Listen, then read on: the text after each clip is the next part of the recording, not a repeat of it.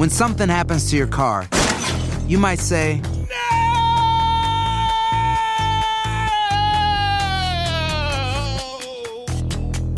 My car. but what you really need to say is something that can actually help. Like a good neighbor, State Farm is there. And just like that, State Farm is there to help you file your claim right on the State Farm mobile app. So just remember, like a good neighbor, State Farm is there. State Farm, Bloomington, Illinois. When something happens to your car, you might say,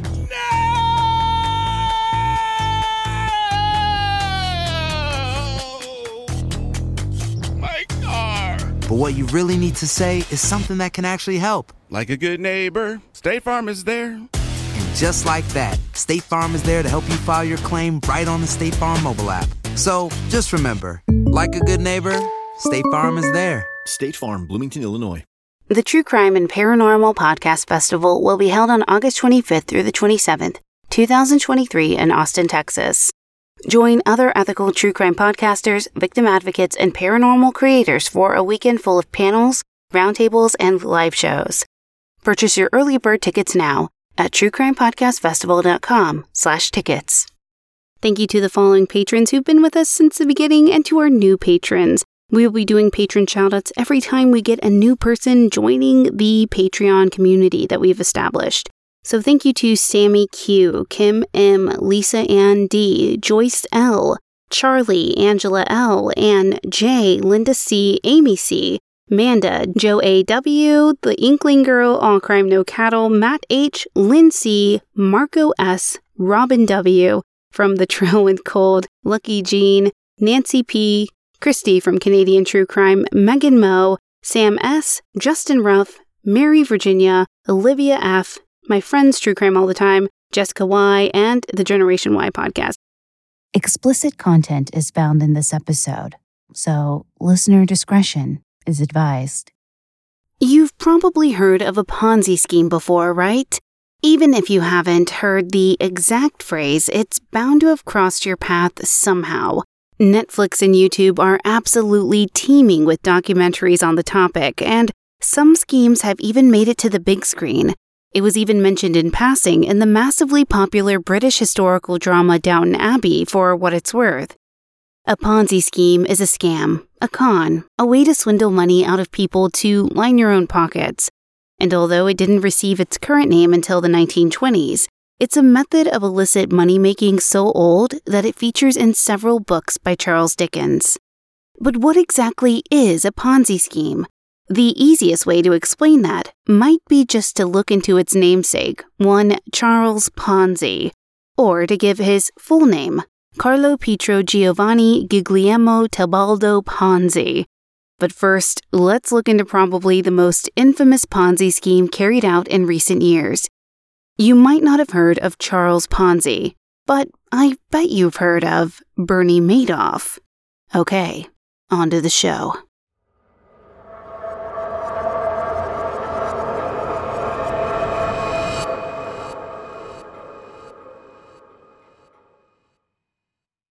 Bernard Lawrence Madoff was born in New York City on April 29, 1938, the middle of three children.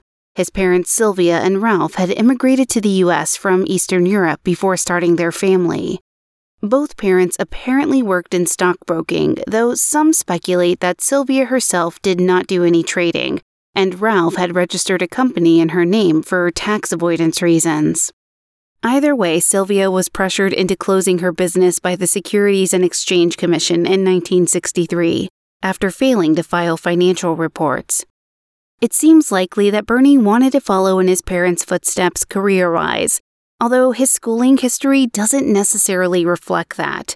After graduating from Far Rockaway High School in 1956, he started his higher education with the University of Alabama before transferring to Hofstra University back in New York, where he graduated with a bachelor's degree in political science in 1960. Fresh from graduation, Bernie spent a short time as a sprinkler salesman and an even shorter time studying at Brooklyn Law School, leaving to found his own business less than a year after his time at Hofstra. He did so with $5,000 of his own savings, as well as the support from Saul Alpern, his father in law, whose daughter Ruth Bernie had married in 1959. He ran his company out of Saul's accounting firm located in Manhattan. He imaginatively named his business Bernard L. Madoff Investment Securities and arguably spent his first couple of decades running the company actually doing his job. He was a market maker, aiming to match stock buyers and sellers, particularly those too small to be listed on the larger exchange. It was something you could only really make a living off of if you had good instincts as a trader, according to the New York Times. It was something you could only really make a living off of if you had good instincts as a trader, according to New York Times reporter Diana Henriques, and it looks like Bernie did a decent enough job to keep going. But that wasn't enough for Bernie.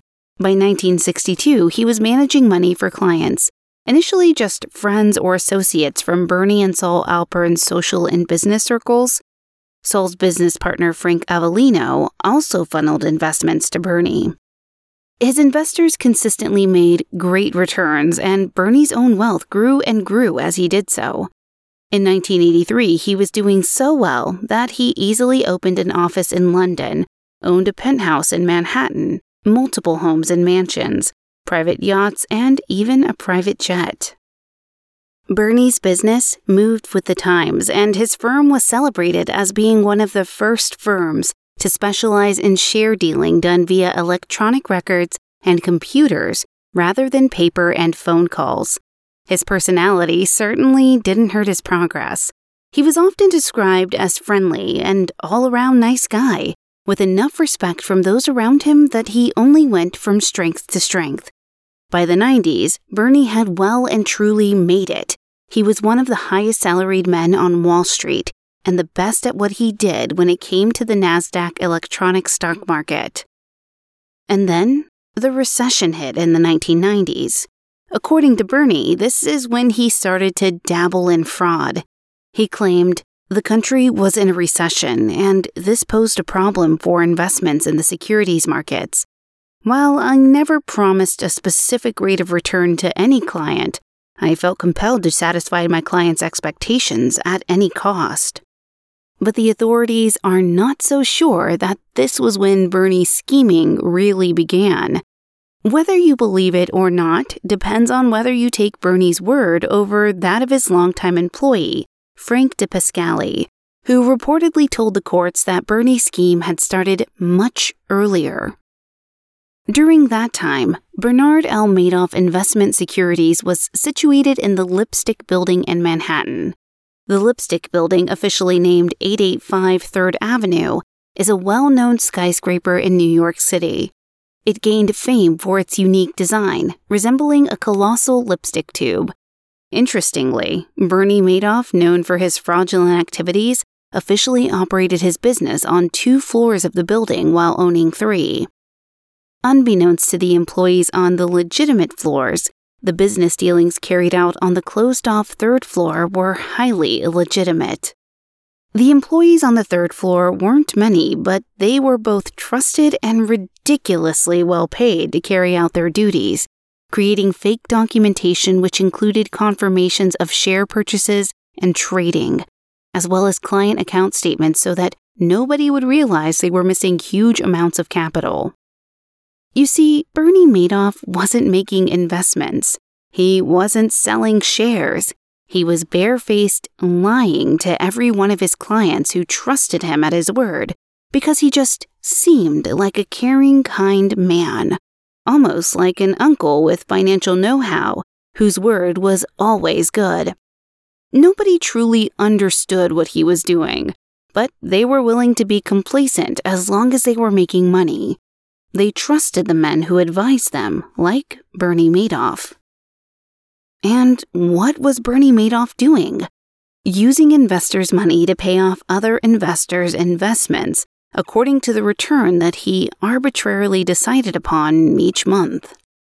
It should have been suspicious to those in the business or tasked with regulating such businesses that Bernie never lost any money and was able to guarantee consistent high returns you know that phrase, if it's too good to be true, it probably is? Now, it shouldn't have been possible for him to achieve that. Even his two sons, who he brought in to work with the company on the legitimate floors, of course, had no idea how he managed to do it. And when pressed, he would describe a complex system that involved matching buy slash sell options that made little sense to them. In fact, it was suspicious to those he dealt with. Though this information did not emerge until much later, it is now known that several major banks and hedge funds doubted Bernie Madoff's legitimacy, but made no mention of it because it was benefiting both parties. Go figure. The Securities and Exchange Commission, or the SEC, should have caught Bernie in his lies on at least three occasions. The first occurred in 1992 when two of his accountants promised a staggering 20% yearly return to their clients and snagged the SEC's attention with their unbelievably high numbers.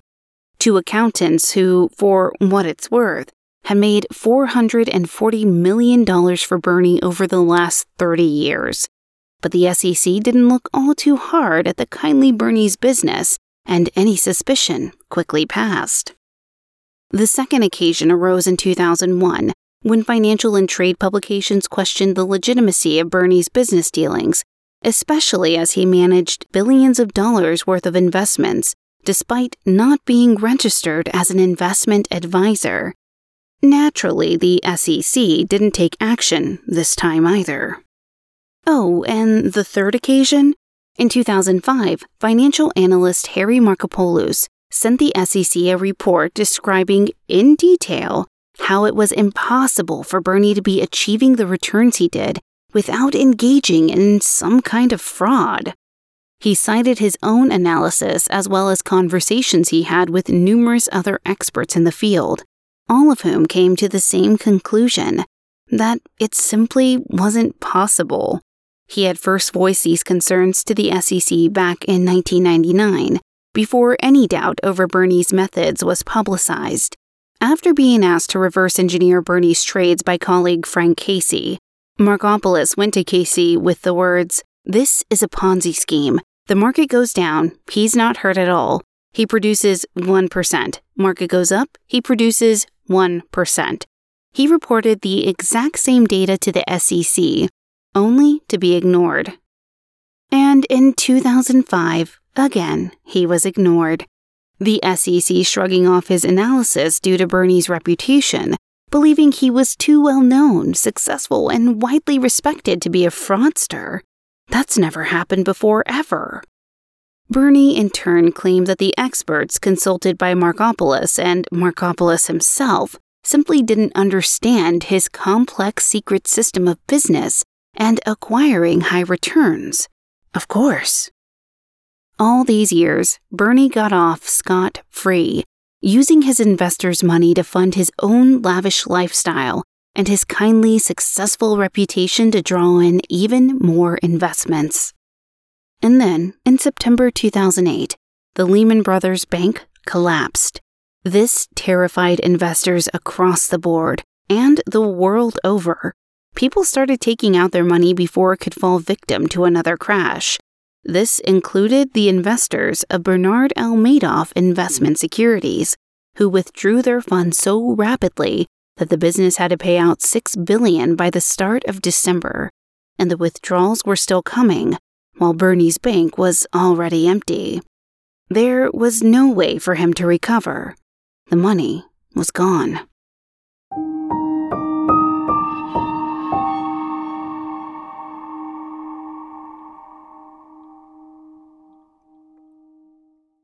Si tienes ciertas afecciones crónicas como enfermedad cardíaca, asma, diabetes.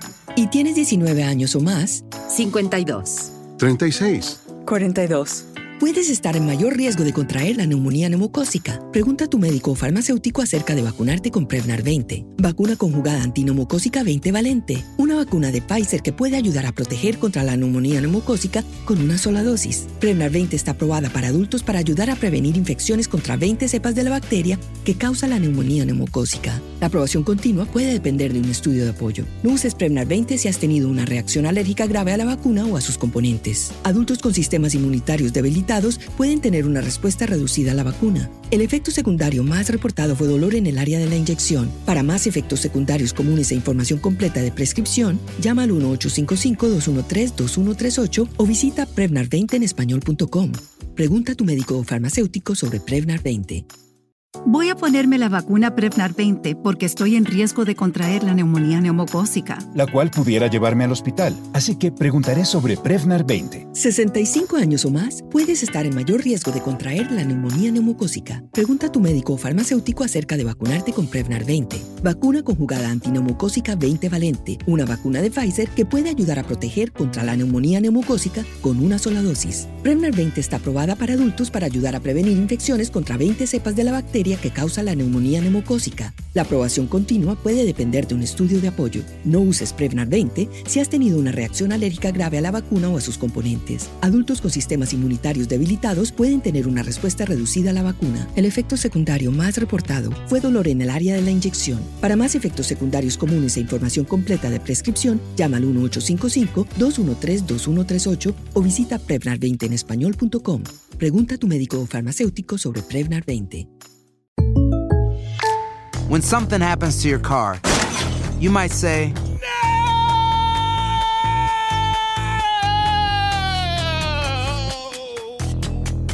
My car.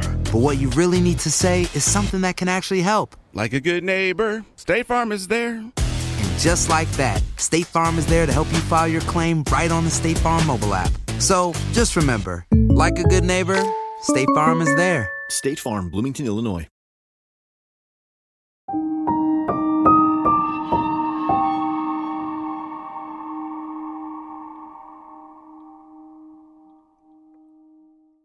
At this point, Bernie knew it was the end. He told his brother and both his sons, all of whom worked in the company alongside him, that everything they knew was just one big lie, and that he had been running one giant Ponzi scheme for decades. Although he claimed he was going to turn himself in, his sons Mark and Andrew decided to phone the FBI themselves.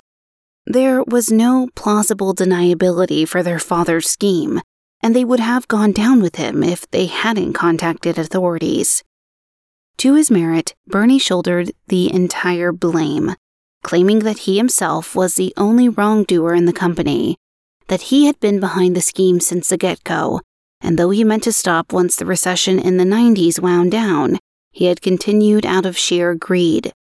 Apparently, he was astonished the SEC had never caught him earlier, an astonishment that I'm pretty sure we can all share, considering they had investigated him a total of eight times, but never once checked whether or not he was actually carrying out any trades. Once upon a time, the SEC held the responsibility of regulating and overseeing the securities industry in the United States. But there's a puzzling question that lingers in the shadows. How did the SEC fail to uncover the web of deception spun by Bernie Madoff? The SEC found itself shackled by limited resources and burdened by budget constraints. With insufficient staffing and funding, the Commission was forced to prioritize cases, inadvertently diverting attention away from Madoff's operations. It was a fatal flaw in a complex game of cat and mouse. And then there were whispers of a different nature. Critics emerged, claiming conflicts of interest and regulatory capture tainted the SEC's oversight. Madoff's influence and connections within the financial industry cast shadows of doubt. So, was the SEC compromised? The Madoff scandal ignited a period of soul searching within the SEC. It served as a wake up call, demanding improved regulatory oversight, a boost in resources, and a proactive approach to detecting financial fraud. Reforms were enacted, fortifying the SEC's enforcement capabilities and sharpening their focus on unraveling complex financial schemes. Now, the time of reckoning for Bernie was coming. Bernie Madoff pleaded guilty to fraud and in June 2009 was sentenced to 150 years in prison. He contracted kidney disease and died in prison in 2021, aged 82, having only served 11 years of that sentence. He was only survived by his wife Ruth, who claimed to have never been aware of the Ponzi scheme her husband was running right under her nose. Tragically, both of his sons had already passed away. Mark took his life two years to the day after his father's arrest, and Andrew passed away from cancer in 2014. Bernie had carried out one of the greatest frauds in history, involving an estimated 65 billion US dollars, including money that clients thought they had gained due to the fraudulent statements they were provided with. There was a total of more than $17 billion in cash losses, but at least 14 billion of that was able to be recovered. Clients included a number of charities, celebrities such as actor Kevin Bacon and Baseball Hall of Famer Sandy Koufax, UK banks, one of which lost around $1 billion, and innumerable innocent members of the public, many of whom lost their life savings and retirement funds and were left devastated and destitute. Due to the global reach the scheme had, there were losses worldwide, including 4 billion from Swiss investors and 3 billion from Spain. So, that was a lot to take in, right? Lots of numbers and percentages and names and dates. Now, I can't promise the next part will be much easier to parse, but hopefully you'll be able to follow along. Bernie Madoff was by no means the only fraudster to operate in such a way, and we're going to go back in time a century or so with our next con man. Let's talk about the one, the only, the original, Charles Ponzi. Charles Ponzi was born on March 31, 1882, in the northern Italian town of Lugo. His family originated from the larger city of Parma in the same region and had at the time been very wealthy. But this was a distant memory by the time Charles came into the picture. Little is known about Charles's childhood, but it seems that his family pressed on him the importance of returning them to their previous status of wealth and easy living throughout his young life. He got a job as a postal worker for a time before being accepted into the University of Rome, though what he studied is unclear, especially seeing as he never achieved a degree. According to Charles himself, he was a spendthrift, living a lifestyle where, quote, I had arrived at the precarious period in a young man's life when spending money seemed the most attractive thing on earth. His social circle consisted of other students, many of whom were very wealthy and attending the university with little care for their actual studies.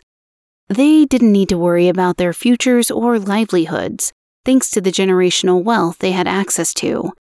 As such, they spent a great amount of time at bars and attending shows at the opera.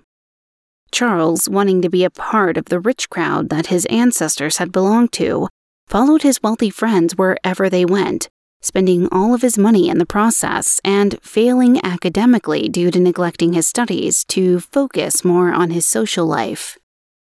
But this didn't discourage Charles from chasing his aspirations of wealth it was pretty common at the time for young Italian men to migrate to the USA, later returning to their families in their home country significantly better off financially than when they left. Charles began to consider following this path himself, and his parents eagerly encouraged him. This was their chance to be restored to the position of wealth they believed they were owed. So, with his family's hopes and dreams behind him, Charles boarded the SS Vancouver and set his sights on Boston, Massachusetts. By the time he reached the Boston harbor on November 15, 1903, he had gambled away almost all of his life savings and was left with only $2.50 to his name, which is roughly 75 or so dollars in today's money. Or, as Charles put it himself, 250 in cash and 1 million in hopes. Charles worked all across the East Coast, doing low paying, unskilled jobs such as painting signs in Florida and dishwashing and waiting tables in New York, quickly learning English as he went. His employment tended to be terminated when he was found to be committing theft or cheating customers out of their money. He moved further north, settling in Montreal, Quebec, Canada, and securing a position as an assistant teller in a new bank called Banco Zarossi. He was perfect for the position since the bank catered to Italian immigrants, and he spoke English, Italian, and French. Funnily enough, he was also perfectly suited for the job because his employer, Luigi Zarossi, was running a scam. He drew customers to his bank with a promise of paying 6% interest on deposits, which was roughly double the rate offered by other banks. What these customers didn't know, however, was that Zarossi was using their money to pay off his own debts from real estate loans. Charles only became aware of this mismanagement when he attained the rank of bank manager and was eventually left to deal with the aftermath when Banco Zarossi failed and its owner fled to Mexico with most of its money. At this point, Charles was helping Zarossi's now abandoned family and trying to raise enough money to return to the USA.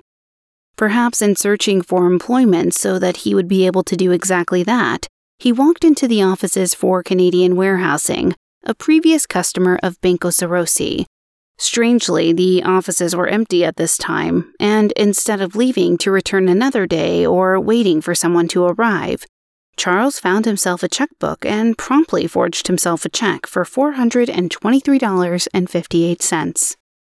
Apparently, he wasn't exactly subtle in spending it, because he was soon questioned by police about the large amount of money he was suddenly in possession of he admitted his guilt to the authorities and spent three years at St. Vincent de Paul Penitentiary on the edge of Montreal. However, he wasn't as forthcoming with his family at home in Italy, telling them via letter that he was working as a special assistant to a prison warden to explain away the curious postage details of the communication.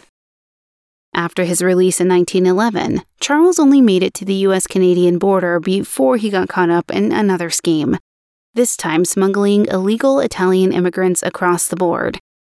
This landed him in an Atlanta, Georgia prison, where he ingratiated himself with the warden by translating letters sent by a mobster named Ignazio Lupo, whom Charles later befriended. This stint in prison was a bad influence on Charles, as he also befriended fellow prisoner Charles Morse, who was known for conning people in and around his career as a businessman and speculator. After release from this prison, Charles worked as a nurse for a couple of mining camps in Boston. During his time there, another camp nurse suffered severe burns, and Charles volunteered to undertake an operation and donate 122 square inches of skin from his back and legs to help her, which ended up losing him his job due to the complications he suffered. Perhaps burned on by everything he had experienced thus far, Charles was desperate to figure out some way to get rich, and quick. In 1917, he once more found himself in Boston after responding to a newspaper ad placed by J.R. Poole, a merchandise broker looking for a clerk. Charles didn't last long in that particular employment, as Poole quickly realized that Charles wasn't exactly qualified for the position, or, as Smithsonian Magazine words it, Poole failed to recognize his new client's latent financial genius. But by this point, Charles was already moving on. While on a streetcar in the city, he had met Rose Gnecco, a beautiful young Italian immigrant woman who was smitten by the older man who would become her suitor, and in February 1918, her husband. Charles' next form of employment was taking over his father in law's small grocery stall which he reportedly made a complete mess out of. It was then that Charles was struck with his own brilliance and applied to the Hanover Trust Company Bank for a loan of $2,000. His idea was to create an international trade journal, which he believed would make a substantial profit through advertising space. But the bank didn't feel as optimistically about the idea and denied his request. But what Charles himself didn't even know was that this inkling of an idea would still lead to his rocketing up the leagues in the world of finance, as well as his own crash landing into infamy. According to Charles, he received a letter from a business correspondent in Spain who had been interested in the aforementioned trade journal, and with this letter came an international postal reply coupon. This was a way of prepaying reply postage for international correspondence, You bought a reply coupon in your local post office in Spain. It cost 30 centavos and sent it to your recipient who exchanged it for their local equivalent, which in the US is a postage stamp for 5 cents. And although these prices were fixed by international treaty, they didn't account for the fluctuation of various economies changing the real value of the stamps. Spain's economy was faring relatively poorly compared to that of the USA, and as such, the Spanish peseta had fallen in value in relation to the dollar. Therefore, it was possible for someone who bought a postal reply coupon in Spain to redeem it in the US for roughly a 10% profit. And this became Charles's biggest big idea purchasing large quantities of reply coupons in countries with weaker economies and exchanging them for a profit in countries with stronger currencies. He started using contacts in his homeland, Italy, to test out the idea, and it made him a decent enough profit. Okay, maybe you're a little confused right now, and that's probably what Charles was relying on when he started up his new business the Securities Exchange Company and started promoting it to anyone who would listen in December 1919. You see, scammers will often rely on people not understanding or being confused by their methods. That way, they're more likely to accept that the scammer just knows what they're talking about and they themselves aren't smart enough to grasp it. Even if something can technically turn profits, such as trading in reply coupons, only it shouldn't be able to make as much as it purportedly does. People will look away from that as long as it benefits them. Ignorance is bliss, whether it's willful or honest. And it worked. Charles claimed to have had networks all through Europe that were buying him the coupons and that he was in some secretive genius level intellect financial dealings, turning these coupons into massive amounts of cash. He drew people in by offering investors huge returns of 50% interest, firstly over the period of 90 days, then later cutting that time down to 45 days. That's doubling the initial investment within three months. Obviously, he explained, he couldn't detail exactly how he achieved this. Otherwise, everyone would start doing it, and he didn't want to compete in that sort of market. In reality, though, Charles Ponzi was doing nothing of the sort. But we'll get to that. Business absolutely exploded for Charles. At one point, he had offices in several states across New England and was inundated with offers from people who wanted to be partners. He hired sales agents underneath him who would do most of the actual pitching to prospective investors and would receive a 10% commission on every investment. These agents would often recruit sub agents to work under them, who would each receive a 5% commission for new investors. If anyone is hearing this wondering, hey, isn't that a pyramid scheme or an MLM? Yes, yes, it is. And no, I do not want to be invited to yours. And a total of around 40,000 people were suckered into it. But Charles was fine with that people were getting the returns they wanted and even reinvesting rather than withdrawing their initial investments. And more to the point, he was living the kind of life he had always wanted in a 12 room mansion with servants, several cars, high end fashion, and jewelry for him and his wife. Not to mention even more opportunities to make even more money. He had stock in banks, purchased properties across Boston, and even arranged a takeover of the same bank that had rejected his loan application only a year earlier, the Hanover Trust. Just months after launching this business, literal lines of people hoping to invest with Charles would wait outside of his office in downtown Boston on a daily basis. Six mounted policemen would have to handle the crowds, while 14 officers inside the building would keep the lines in the corridor orderly. According to CNN, at his peak, he was making $250,000 per day. That is $3.7 million in today's money. Then, in July of 1920, a lawsuit was launched against Charles by Joseph Daniels, a furniture salesman who claimed an old debt owed to him by Charles gave him rights to a share of the fortune he now owned.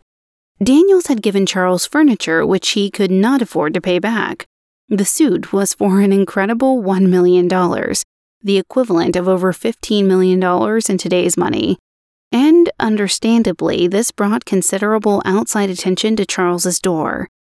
Remarkably, despite his apparent financial wizardry, Charles Ponzi had never been featured in any newspapers, but the Boston Post was about to change that. The city's most prominent newspaper at the time, The Post, ran a rags to riches story on Charles on its front page on July 24th. The headline reading, Doubles the money within three months, 50% interest paid in 45 days by Ponzi, has thousands of investors. In this article, it speculated that Charles was worth around $8.5 million. Clarence Barron, who owned the Wall Street Journal, was brought in as a consultant, and he had particular issues with Charles's claims. He calculated that to make the amount of money he needed to offer the returns he did and keep his business afloat, Charles would need to be moving roughly 160 million coupons from country to country. And this was simply impossible, as only 27,000 total reply coupons were circulating in the world. And the Postal Service were bemused as they reported there was no sign of a huge flow of the coupons being exchanged. Barron also questioned why Charles would want to invest money outside of his own business. It didn't make any sense that someone who could guarantee a 50% profit for investments would put his money into boring, normal investing methods that would only make him 5% at a time. Real estate, stocks, bonds. Why would he not trust his own money making capabilities? As a result, well, the this makes no sense part went over a lot of heads, and people only saw the 50% interest bit. On Monday, July 26, presumably the first day of business to take place after the article was published, hundreds of more people who had never heard of this Ponzi guy until now clamored to invest with him. Charles later wrote of that day that a huge line of investors, four abreast, stretched from the City Hall Annex through City Hall Avenue and School Street to the entrance of the Niles building, up stairways along the corridors, all the way to my office. He also humbly referred to himself as the wizard who could turn a pauper into a millionaire overnight. In a rather funny turn of events, less than a week later, the U.S. Post Office Department announced a change in conversion rates for international postal reply coupons, something which had not happened since before the First World War. They insisted that Charles's newfound fame had nothing to do with this change, and were adamant that what he claimed to be doing was impossible. And they weren't lying. Postal and legal authorities had been attempting to look into Charles's dealing for months, but couldn't find any damning evidence of any wrongdoing. Enter the editors of the Boston Post, suspicious enough of the information they had collected on this financial wizard that they launched their own investigation into his business. Day after day, their front page continued to host pieces that implicitly questioned the legitimacy of Charles. In an attempt to sweep this bad publicity under the rug on July 26, Charles offered to open his books to a government auditor. He also stopped taking new investments until the audit had been finished. When news that the doors were being closed, albeit temporarily, hit investors, Thousands of people turned up at Charles's office to redeem their investment vouchers and get their initial investments back. His clerks were instructed to refund each and every one of them, so long as they provided a valid voucher, something the Post reported cost him over a million dollars in a single day. But Charles was too cool to be fazed by this. He just said that they had saved him money because they only got a refund for their investment. Therefore, he did not have to pay any interest. As the days went on, Charles became less cooperative with authorities. Though he had opened his books willingly, he refused to discuss the details of his secret business dealings, saying, I do not tell it to anyone. Let the United States find it out if they can. A challenge that, as you might imagine, the United States would take personally. At the same time, he was apparently committed to looking out for his investors. While people queued in the summer heat to get their refunds, he ordered sandwiches and coffee for them and directed that the women present should get priority in the line. being moved to the front after getting reports that some had fainted. Perhaps because of these good faith gestures, many of the people in the queue changed their minds about the refunds, convincing themselves that Charles had never failed them before, that it would all pay off in the end. But the Boston Post was not done. On August 2nd, they published an article that included a copyrighted first person report from William McMasters, Charles's publicist. McMasters revealed that his client was over $2 million in debt, which came closer to 4.5 million when accounting for interest. Charles denied these claims, threatening to sue McMasters in the paper, but the damage was already done. Charles still didn't give up, though. His charisma and charm had pulled him through bad situations before, and he wasn't going to stop trying now. He gave a public address on August 10th, which had been intended as a battle royale with mind reader Joseph Dunninger, who wanted to pick the brains of the renowned financial genius, but ended up a Q&A session with Charles when the spectators were utterly captivated by him. During this impromptu talk, he even implied that the foreign governments were directly involved in the trade of the reply coupons and that they would never admit his business was possible because it would betray their interest. The next day, the Post revealed what had been buried information up until that very moment that Charles Ponzi had a criminal history and had been imprisoned in Canada for check forgery. Not exactly a good look for someone in charge of so many people's money. And the day after that, the government auditor who had been examining the books for Charles's business, Edwin Pride, concluded his report. Charles was $3 million in debt, a number Pride later revised to be $7 million. Following this, regulators raided the offices of Charles's business. They found no evidence that he was trading a huge quantity of postal reply coupons. In fact, there were no more than $61 worth of the coupons in the entirety of the company's assets. And just like that, after eight months in business and an estimated $15 million pocketed, it was over. In August 1920, Charles was arrested for mail fraud and the government brought 86 federal charges against him.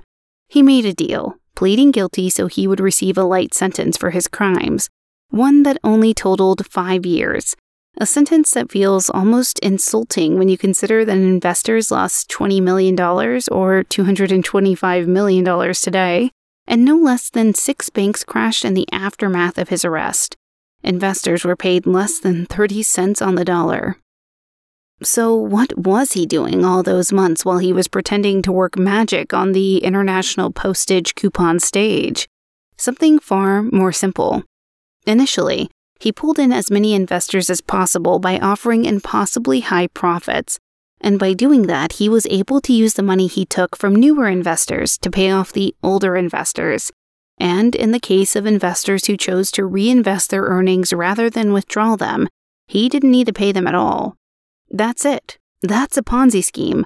Modern schemes, such as the one run by Bernie Madoff, might involve more complex terms and convoluted reasoning to muddy the waters of any investigation that may occur. But they all boil down to the same thing. Person A invests. While they wait to profit, person B invests. Ponzi uses B's money to pay off A. Person C invests. Person B decides to reinvest instead of withdrawing. So both B and C's money can be used to pay off other investors. Person D decides to invest when they see how well A, B, and C are doing. Ponzi strategically skims his own funds out of this as he goes. So much for the financial wizard. He served three and a half years being paroled only so he could face state fraud charges, which landed him nine more years in prison. While on bail appealing the verdict, he disappeared heading to Florida and attempting to defraud people there, selling swampland under the pseudonym Charpon. He was arrested and yet again convicted of fraud, but jumped bail when he heard that back in Massachusetts he had lost his appeal. The Supreme Judicial Court had upheld his conviction. Naturally, Charles fled both sets of authorities, signing on to an Italian freighter as a seaman in Texas. He didn't make it very far, though, as he was apprehended in New Orleans and finally returned to prison to start his second sentence, not seeing the light of day again until 1934. He was deported soon after since he had never become an American citizen, and as such was considered an undesirable alien. Though Rose, his wife, oh yeah, remember her? Initially planned to join him in Italy once he held down a job, she stopped waiting for him two years later and filed for divorce. Rose would long be suspected of playing a part in her husband's plans and having a hidden nest egg of the money she had stolen from hopeful investors, but this wasn't the case at all. She and her family had loaned Charles upwards of $16,000 that they never got back. And her life post Ponzi was quiet and strained until she eventually remarried and moved to Florida to try and start afresh. And what of Charles? Well, according to Donald Dunn, a biographer of the schemer, Charles's cousin was a commander in the Italian Air Force, as well as a friend of Mussolini's, and got Charles a job with an airline that traded between Italy and Brazil. He stayed there until the airline went defunct during the Second World War, when the Brazilian government cut the airline off upon learning that through them they were unknowingly lending strategic aid to Italy. After this, Charles made use of his trilingualism, teaching English and French and working as an interpreter until his sight began to fail him, and a stroke partially paralyzed him.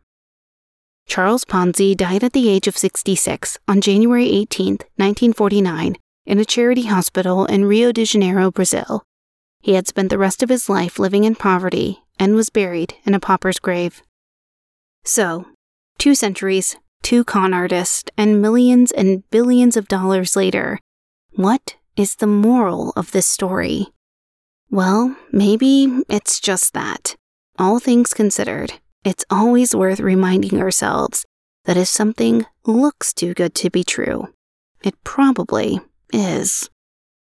Okay, listeners, thank you for joining me in this episode as we file away another true crime case. If you like our podcast, please leave a review on Apple Podcast or your podcast player of choice. It's a big help. You can follow us on social media. We're active on Twitter at truecrime underscore cases, facebook.com slash truecrimecases W Lanie, and Instagram at truecrimecases with Lanie. Our website is truecrimecasespodcast.com. And of course, I'd love to hear your episode suggestions. We're kind of running dry over here. Send us an email, tcfcpod at gmail.com, if you'd like to reach out. This episode was researched, written, and edited by the amazing and talented Jesse Hawk, with content editing by moi. Audio engineering provided by the best in the biz, Neeks at We Talk of Dreams. Check them out on Twitter at We Talk of Dreams or WeTalkOfDreams.com.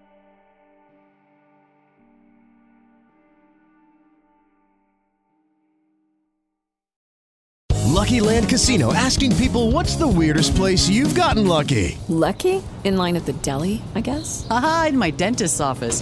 More than once, actually. Do I have to say? Yes, you do. In the car before my kids' PTA meeting. Really? Yes. Excuse me, what's the weirdest place you've gotten lucky? I never win and tell. Well, there you have it. You can get lucky anywhere playing at LuckyLandSlots.com. Play for free right now. Are you feeling lucky? No purchase necessary. Void where prohibited by law. 18 plus. Terms and conditions apply. See website for details. Hello, it is Ryan, and we could all use an extra bright spot in our day, couldn't we? Just to make up for things like sitting in traffic, doing the dishes, counting your steps, you know, all the mundane stuff. That is why I'm such a big fan of Chumba Casino. Chumba Casino has all your favorite social casino style games that you can play for free anytime, anywhere with daily bonuses. That should brighten your day a little. Actually, a lot. So sign up now at chumbacasino.com. That's chumbacasino.com. No purchase necessary. Group. Void were prohibited by law. See terms and conditions. 18 plus.